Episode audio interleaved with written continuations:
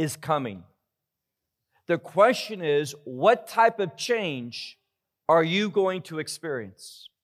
Well, take out your Bible and look with me again to this prophecy of Nahum. And in the Hebrew, chapter 2 and verse 1.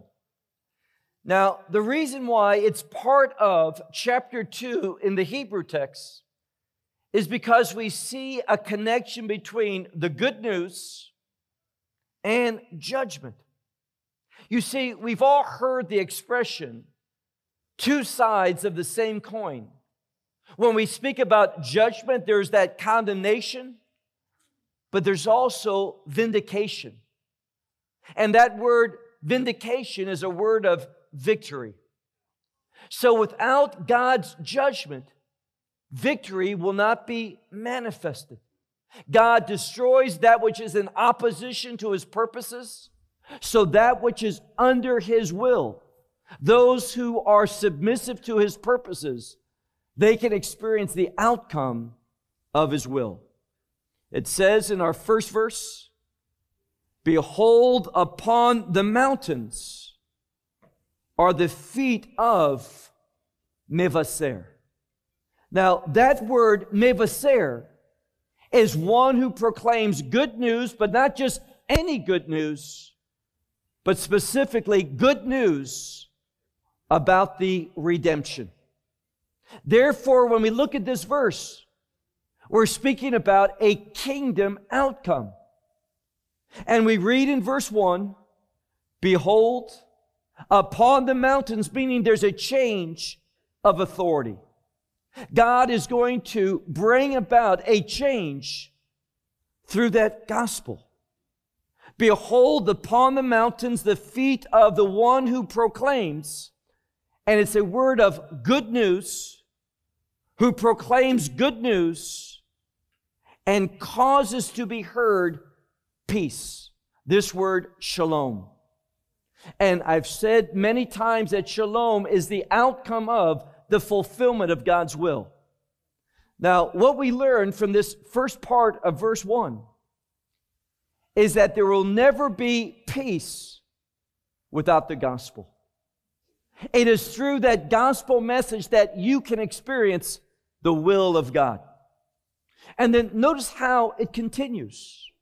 Now, there's a change because what I just read also appears in Isaiah 52 and verse 7.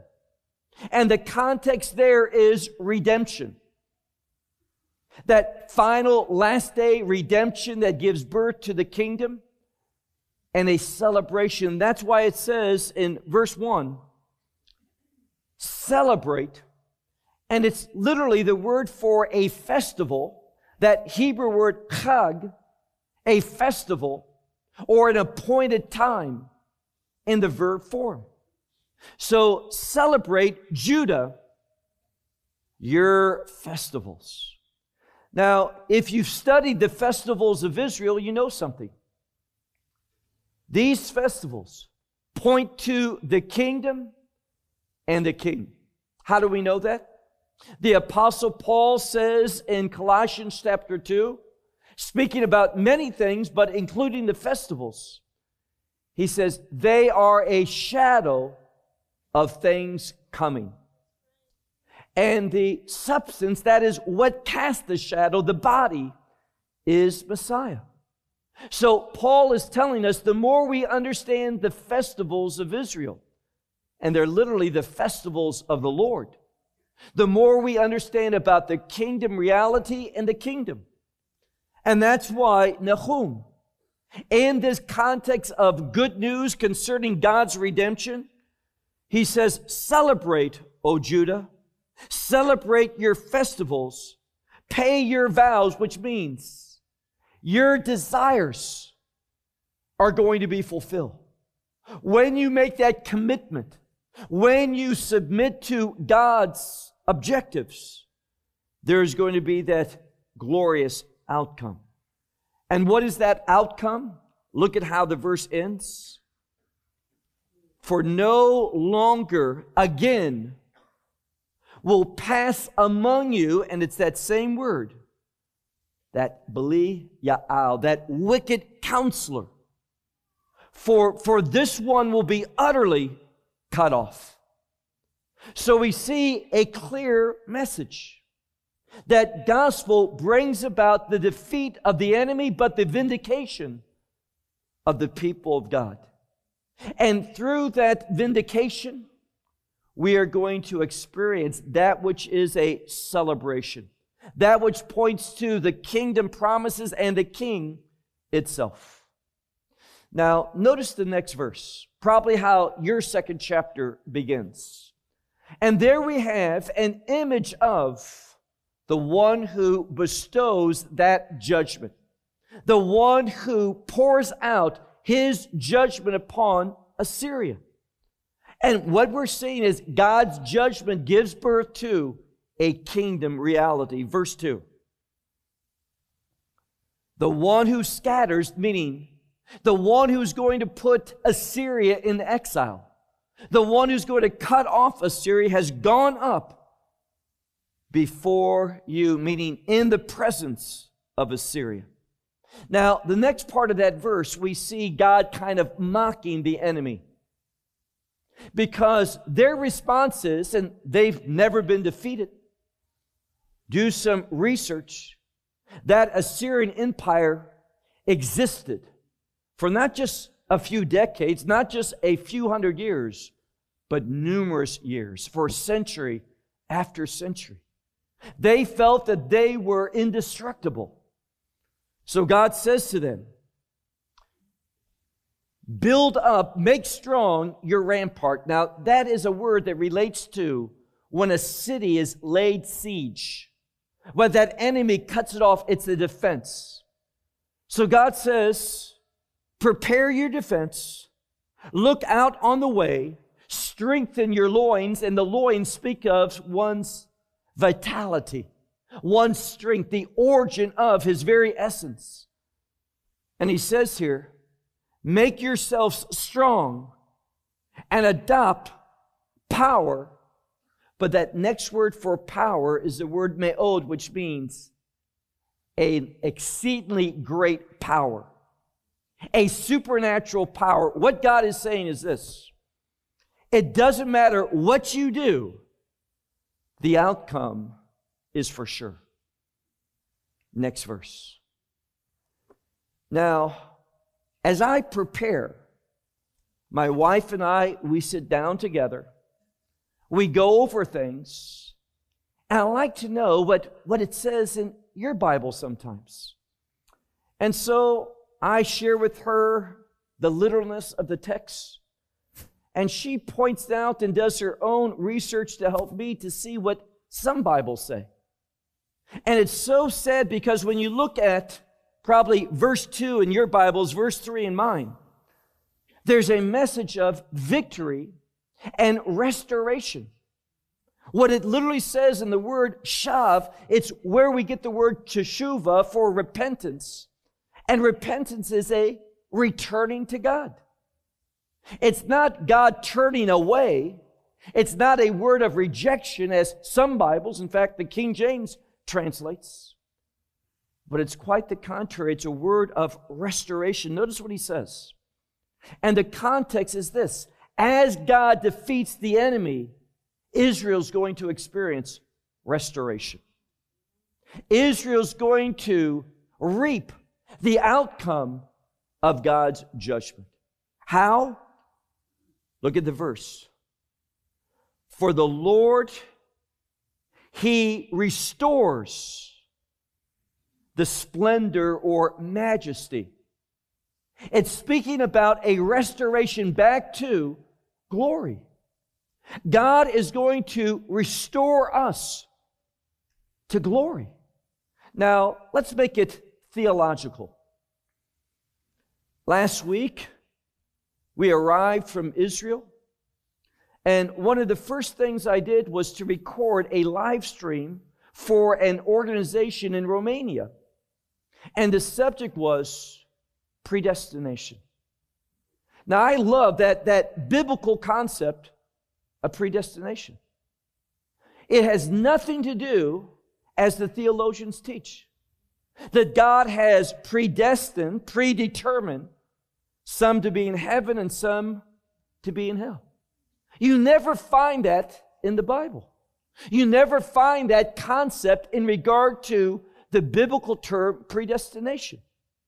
Read, for example, sometimes Ephesians chapter 1, verses 3 through 7. It speaks about the blessed God. And what we learn is this that predestination only has relevance when you're in Messiah. Did you hear that? Predestination only has relevance when you're in Messiah. And what has God and the word for predestination? Pro Proorizo. It's a word for seeing something ahead of time. And it's usually based upon a pattern.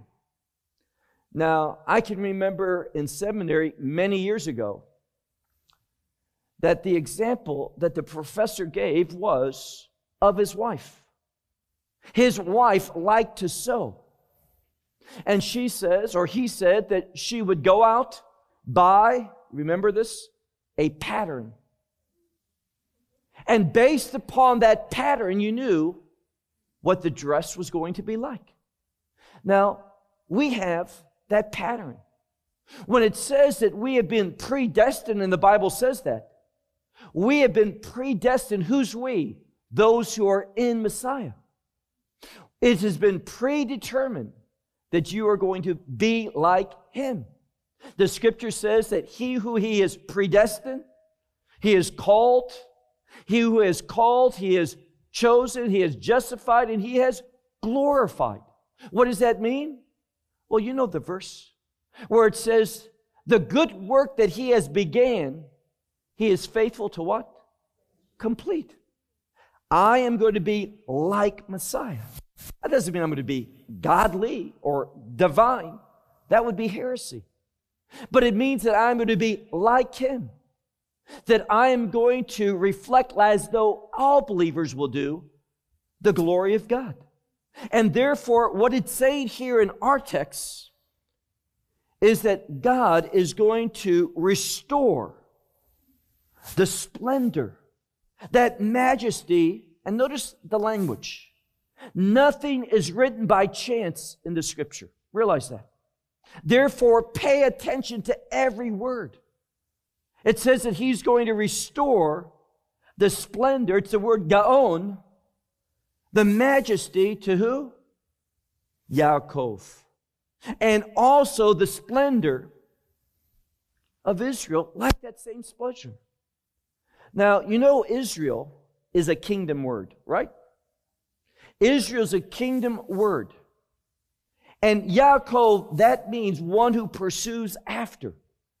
And what God is saying here is this the one who truly perseveres, that one who follows after the things of God, pursues God's will, that one is going to have a kingdom experience.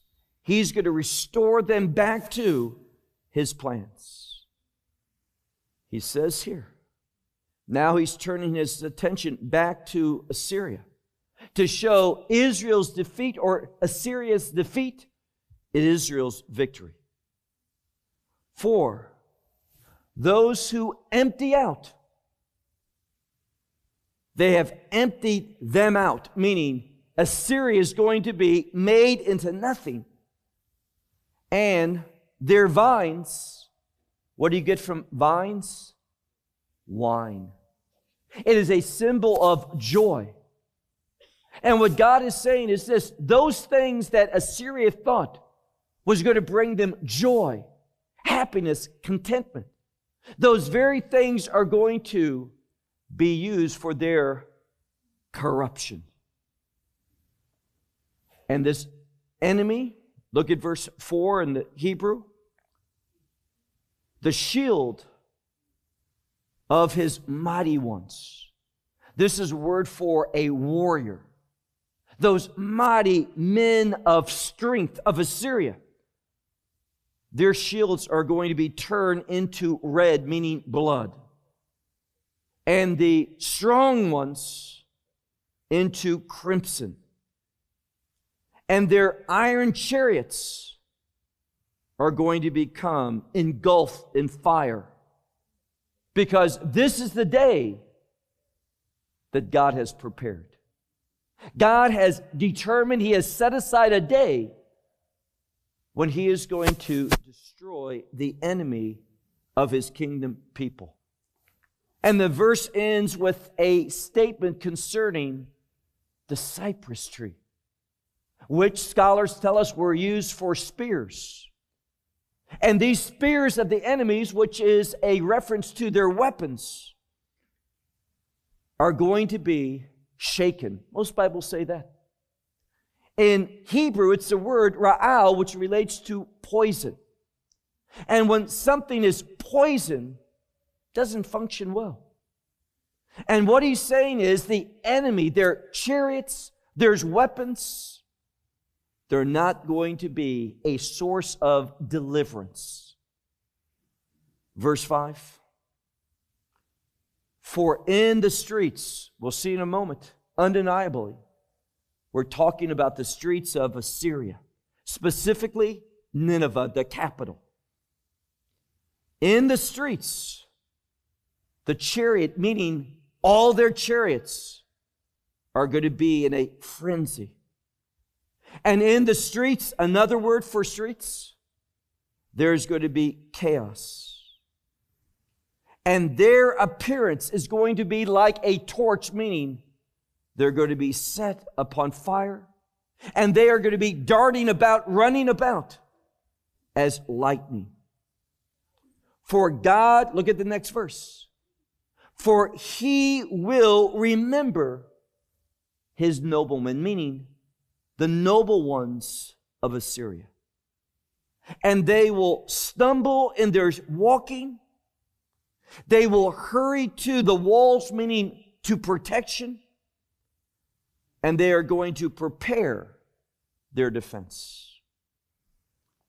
What God is teaching is this they can prepare their defense, they can get everything ready. But what is God's judgment going to be like? Look at the next verse. The gates of the rivers are going to be open. And the sanctuary, this is a pagan sanctuary, is going to melt. And then we have a word, I believe the King James doesn't even translate it. It's the Hebrew word, hutzav which relates to something being stood up. It's probably best understood by the word decreed. And the next word is exile, meaning Assyria's exile has been decreed by God. Assyria is going to go up, meaning go up into exile. And her maidservants are going to lead. Now, understand the imagery here. When Assyria was victorious in the past, these young maidens would, would go out before the soldiers and they would, would start the celebration. They would lead the victory. But now, notice what it says. These maidens are going to lead as the sound of some of your Bibles may say doves. It's the word yonim, which means doves.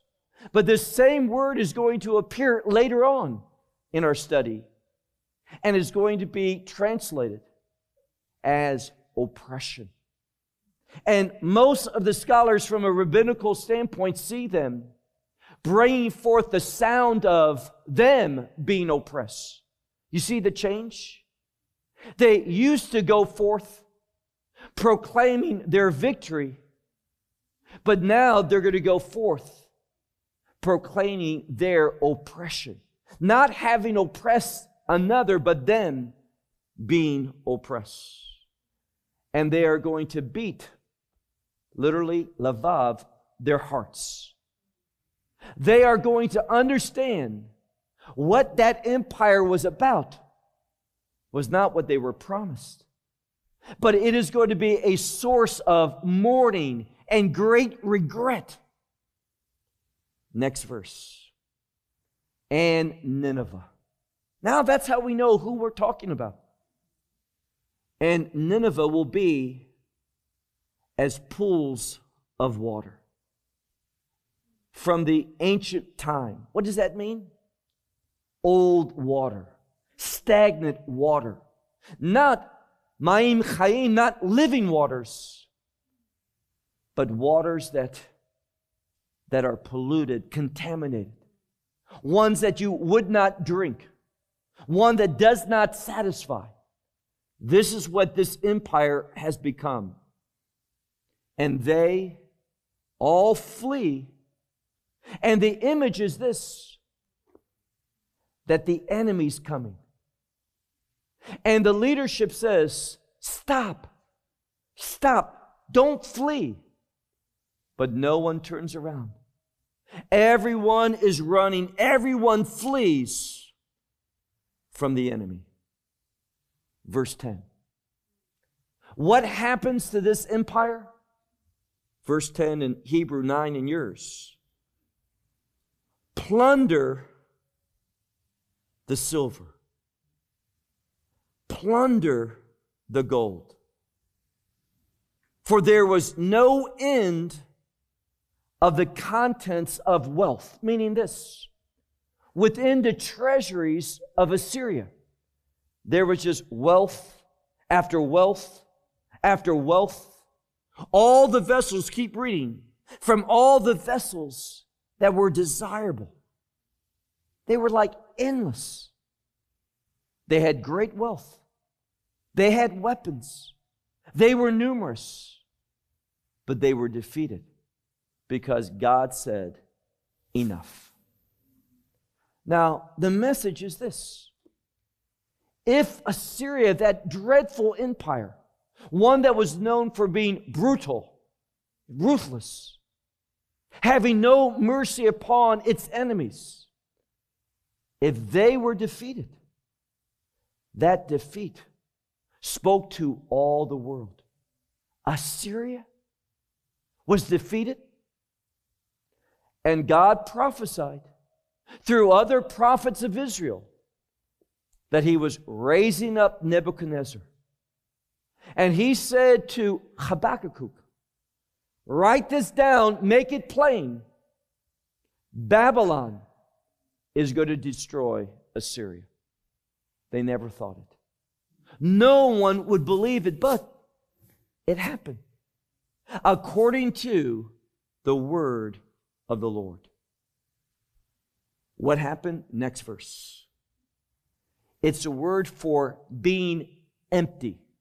Literally, she was made empty and became empty. She was lied to waste.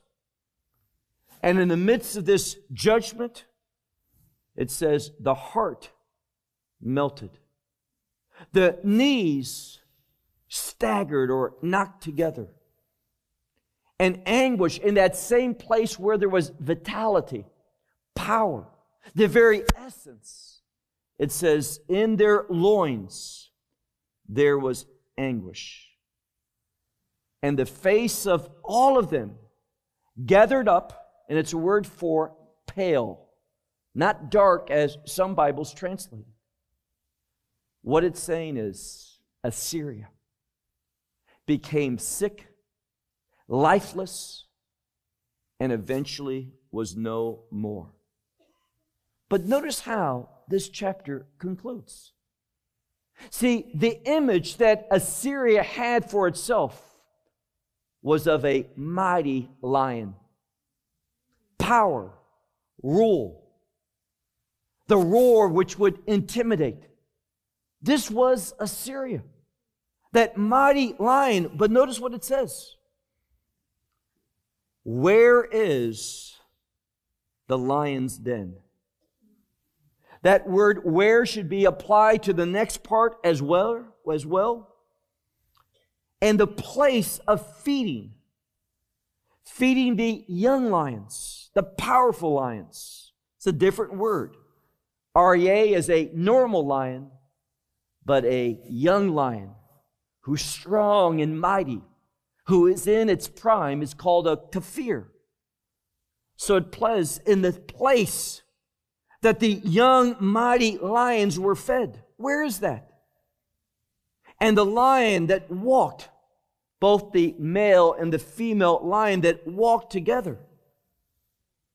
It says, there, there was the lion's cub. Once, there was no one to make the lions fearful. They wouldn't tremble. They wouldn't be concerned or fearful of anything. But things have changed. God's judgment brings about a change that the world could never anticipate it. One that the world would never think would be. This is what Nahum is telling us. Verse 12, 13 in Hebrew. Still focusing in on this symbol of the lion.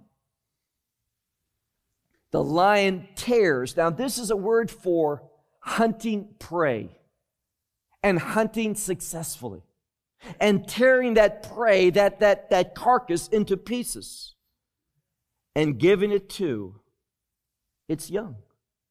And it says, the lion tears enough for its cubs.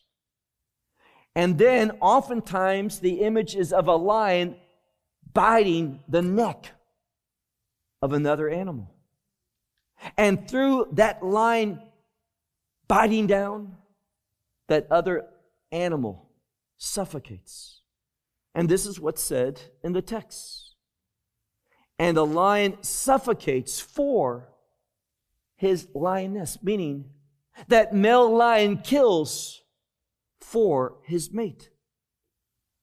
And he fills up with prey, meaning food, holes, meaning in the lion's den, there's place for that provision. And it was known as a den. His den was known as a place of provision. It's that same word that appears over and over. It means to tear another animal into pieces in order that it might be consumed. That's Assyria. That's what it was known for. It was a barbaric empire that tore up the enemy and profited from it for centuries. No one could see or believe that Assyria would, would be no more. But Nahum says it. He prophesies. Why? Because God is going to be comforted. There was nothing in Assyria that was pleasing to God nothing in their character. They looked, and what they wanted, they took. What they wanted to do, they did. And they gave no regard to anything that was related to God. Now, this is that same empire that a little over a hundred years heard the words of Jonah and sought God's grace and was spared. But that mercy, they forgot. They didn't pass it on to the next generation. They didn't instill that into their children. And now, God was pronouncing his judgment. A judgment where Assyria would never rise up again. That's God. He's able to do just that. Look at the last verse of chapter 2. God is speaking, and he speaks a word of, of attention. He says, Behold, I. This is saying, no other one did this, I did it.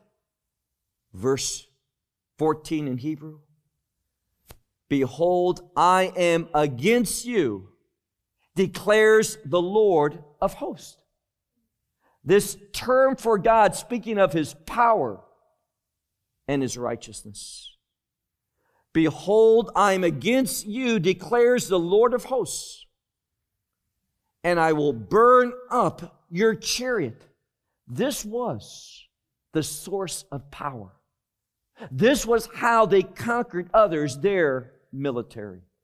Chariot, just a word that relates to the military power of Assyria. And God says, I will burn up the chariot in smoke. And you're, and this is a reference to their mighty men, but he uses that same word, that kafir, for a strong, young, powerful lion who's in its pride. He says here, and your soldiers will be consumed with the sword. And I will cut off from the land, meaning the land of Assyria, provision. That place that was known, same word in the previous verse. That place that was known as the land of abundant provision. The Assyrians, they never worried about not having. They had an unbelievable supply. It was, some would say, the wealthiest empire in all of history. But that wealth, that power, didn't save them. It didn't deliver them from the judgment of God. Why? God says, I will cut off your provision from the land, and no longer shall be heard again the voice of your messengers. What is he talking about? Well, when Assyria was victorious, they would send their messengers, their heralds, back to their empire throughout the major cities, and they would go pronouncing, proclaiming that message Assyria has triumphed. Assyria, Assyria has been victorious. And when God is saying is this, you will never hear anymore that message of victory, that message of triumph. Because God is going to utterly consume this empire. Did he? Yes, he did. Has that empire ever risen again? No, it has not. All of this should scream to you and me, the reader, knowing the Word of God and knowing history. God's Word is truth. God's prophecy has been fulfilled or will be fulfilled. Never think that God is not going to accomplish His Word. See, Assyria, God was gracious. He sent Jonah with that message. I am going to bring change in 40 days to this location. They changed, but they were not committed. They believed, but they didn't believe consistently. They, because of fear, accepted the message, but that message didn't produce any lasting change. Now, of course, this is Old Testament. We're not talking about the grace of God through Messiah.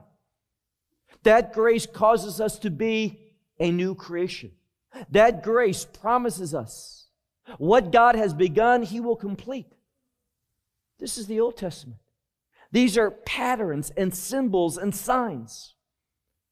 But the message needs to be heard and that is those who are casual about the grace of God, those who do not value the mercy of God, those who are not transformed by the truth of God. God will bring upon them his consuming judgment. Their name will be cut off, never to be heard from. They will be defeated, and that defeat they will never ever be able to rise from. See, our God is an eternal God. God is going to work in a specific way forever. either eternal blessing or eternal curse.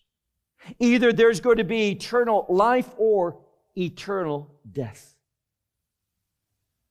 Things do not come to an end, an absolute end. Read what Daniel says in Daniel chapter 12. There's coming a resurrection, a resurrection of life where some will shine gloriously, and there's going to be others that are going to rise to everlasting shame and contempt. No position in the middle. Why? God says either be hot or cold. Don't think that you can be lukewarm and be pleasing to God. This message from Nahum is a call to commitment. It is a call to being zealous. And let me wrap up this evening by saying this. We didn't meet here in Orlando for two years. We met last year, but the two years prior we didn't because we were told we couldn't. And for the most part, the believing community capitulated. They did not value God's word. They forsook the assembly of ourselves together.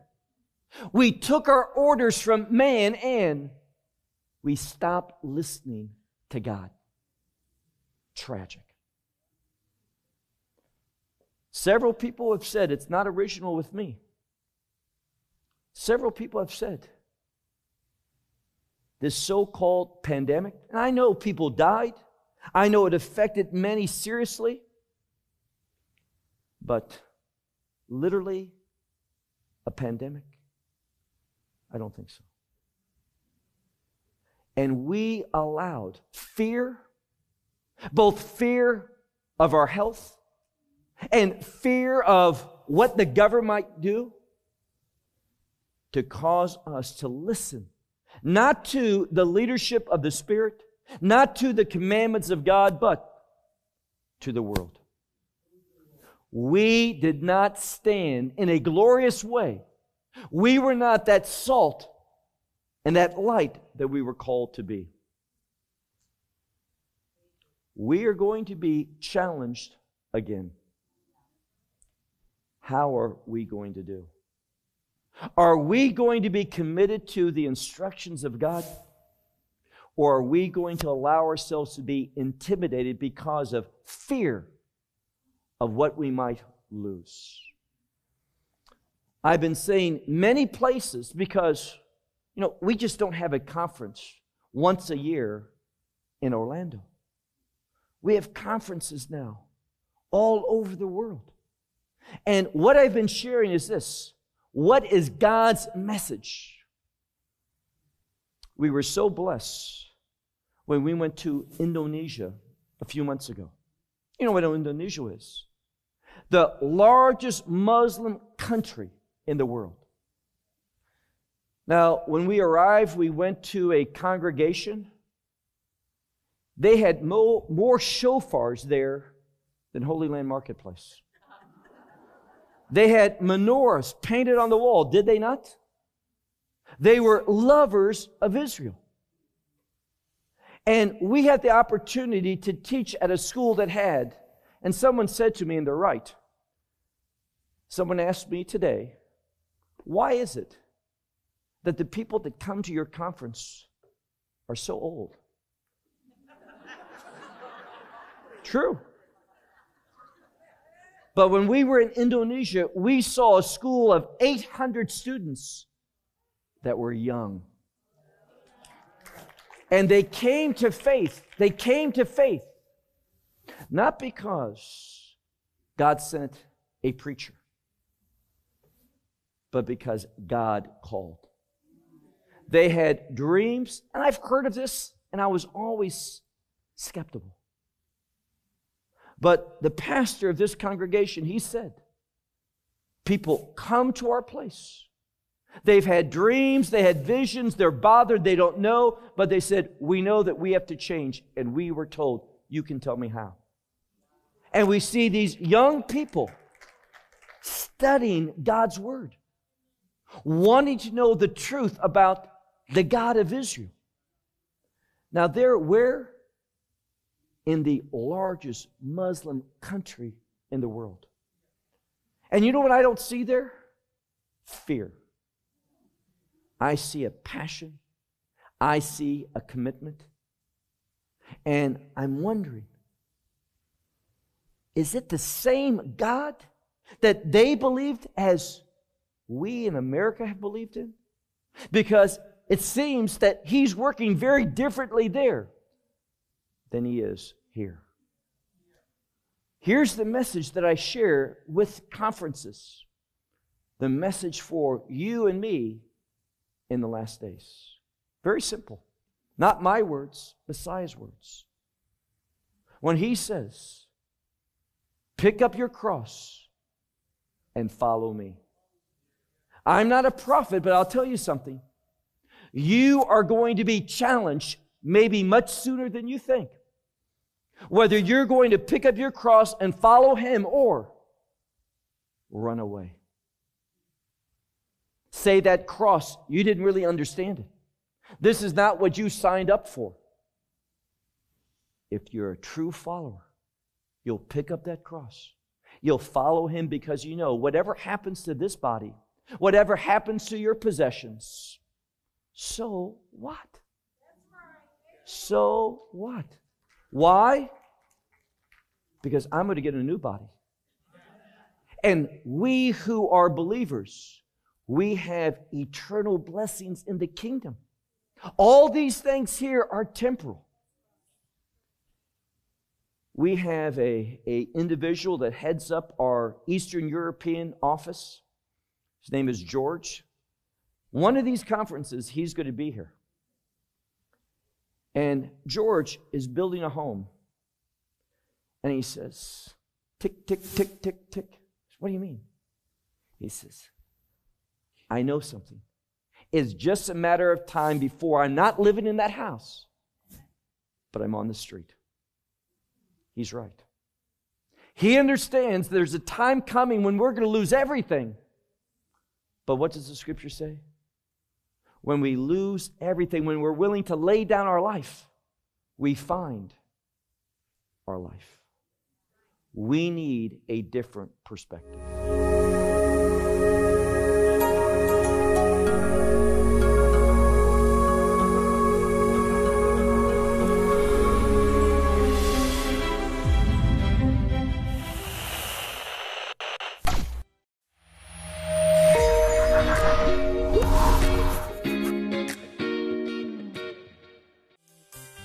Help support God's people by purchasing items made by them. Merchandise with a meaning, products with a purpose. HolyLandMarketplace.com. For more teachings, visit, support, or donate at TorahClass.com. Join with us in worship and enjoy God's Word at Seed of Abraham Fellowship.